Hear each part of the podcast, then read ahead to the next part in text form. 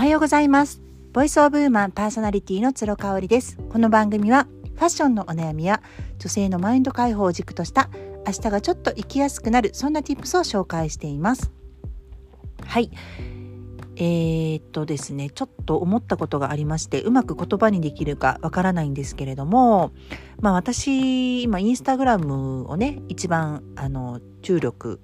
してやっている SNS になりましてかれこれ8年ぐらい7年か8年やってると思うんですよね。えーと、次男を産んだのが出産したのが2013年の4月で、えーと、そっからですね本格的にインスタグラムをやり始めているので、まあ、8年は確実にやっていると思いますし毎日もう欠かさず雨の日も嵐の日も何の日もあの生理がねあってすごい重たい体調な時もあげていると思います。まあもちろん体調が悪い日はあげてないと思うんですけど私本当に体調が悪い日がないんですよねこの10年間ぐらい。もう出産してから自分が体調が悪い日は動かないっていうかその体調が悪くなりそうなルーティーンが分かってきたというかねごめんなさい。今ちょっとくしゃみをしちゃったのでぐずぐず言ってますけど風邪ではないです。分かるようになってきたのでねこの10年間本当に大病してないんですよね。寝込んだとしても1日ぐらいっていう感じだしなんか記憶的にはこう二日酔いでダウンしてるおはワクチン。コロナのね。ワクチンでダウンして副反応で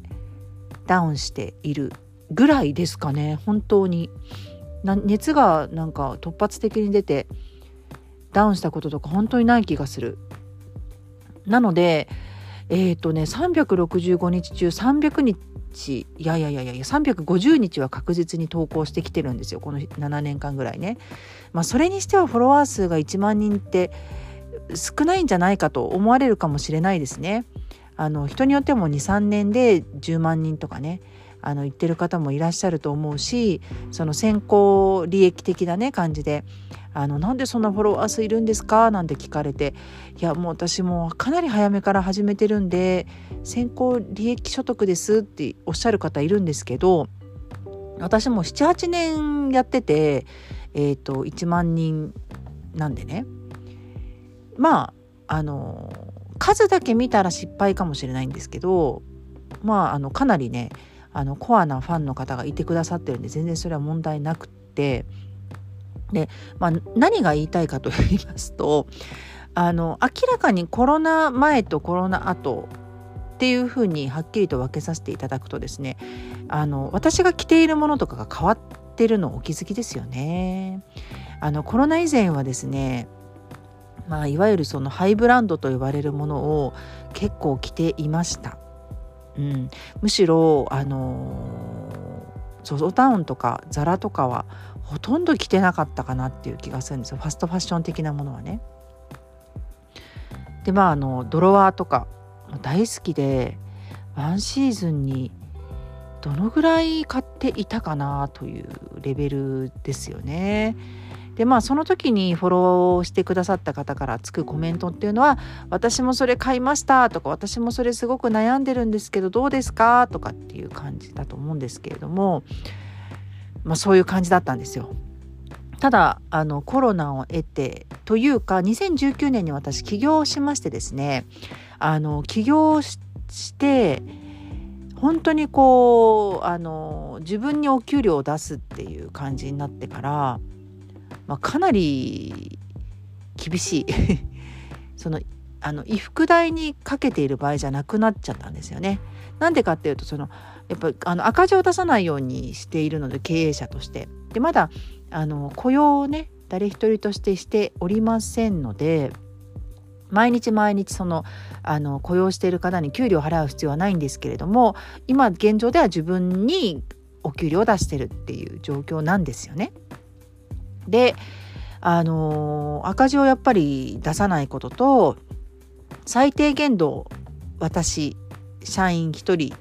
の私にお給料出せるだけのあのパフォーマンスを上げなきゃいけない。ただお母さん業もしっかりやるっていうねところであの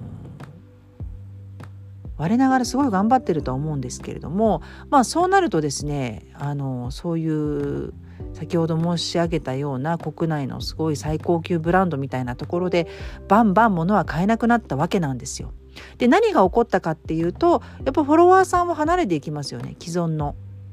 あこの人全然着てないなみたいなその最新のものに身を包んでいないなというあのそこに期待をしていた人は離れていくわけですよね。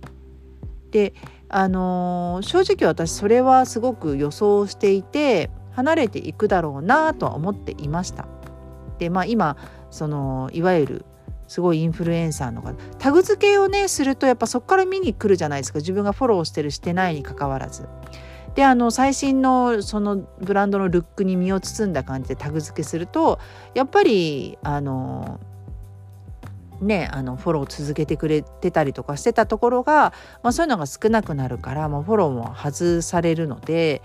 あの変わりますよフォロワーさんはすごい変わるんですけれどもあのー、いいよね それで全然良かったっていう話なんですよ。で今あのその海外のスナップとかをね見ているとあのー最新のルックに身を包んでいるインフルエンサーの方とかの投稿を見るじゃないですか。あなんか自分が持ってるもので代用できそうだなって思っちゃうわけですよ。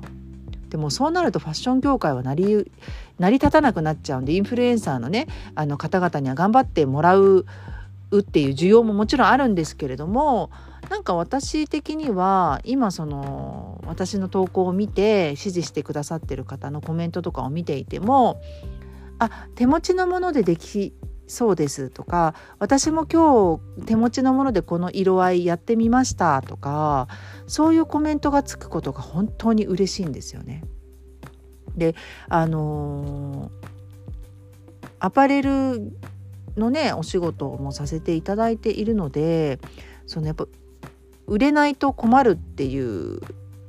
その業界的な悩みみたいなところでお手伝いをしたいという気持ちもあるんですけれどもうんなんかその高いもの最新のものを身につけてるからおしゃれっていうわけでは決してないんだよなっていうところを言いたい。おなんか赤ちゃんが泣いてるね。うん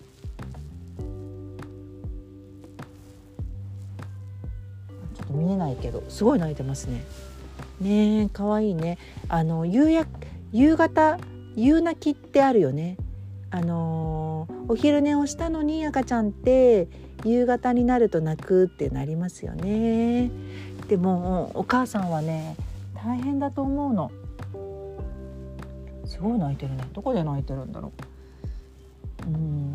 聞こえますかね。まあね本当に。可愛いよね赤ちゃんってね本当に可愛いなと思うんですけれども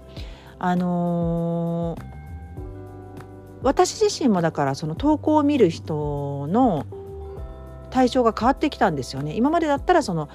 自分と同じようなハイブランドの最新のものを買っている人のところを見に行ったんだけれども、まあ、そうじゃないしやっぱりなんか一歩ちょっとそのハイブランドから離れてみるとあのー、世の中って別にそんなにすっごく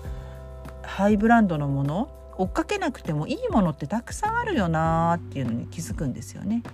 あいたいたいた。ちっちゃい赤ちゃんとあと上にお兄ちゃんかなんかがいるのかな。赤ちゃんがすごい泣いてますけど。ねえお母さん大変だよね。私もああいう時あったなと思っていますけれどもね。そうそうなんか上の子がねやっぱり切ないよね。慢させられちゃうからっていうのがあるけどでもお母さんなんか上の子と喋りながらあの、散歩してるし赤ちゃんもいつの間にか泣き止んでるしよかったね。よかったなって 思いますね。可愛いですね本当に。はい。あのということでねあのすごくね私が着ているものがこの23年でガラッと変わりましたと。でもそれに関してちょっとね言語化することがあんまりできなかったんだけど今日ちょこっと話してみました。またなんかねあのメルマガとかにも文字としてまた文字ってほら難しいじゃない。文字数が限られてるし。うん。私やっぱ誤解を招く恐れがあるのでまずはこうやって音声配信でお話ししてみました。今日も最後まで聞いていただいてありがとうございました。それではまた明日。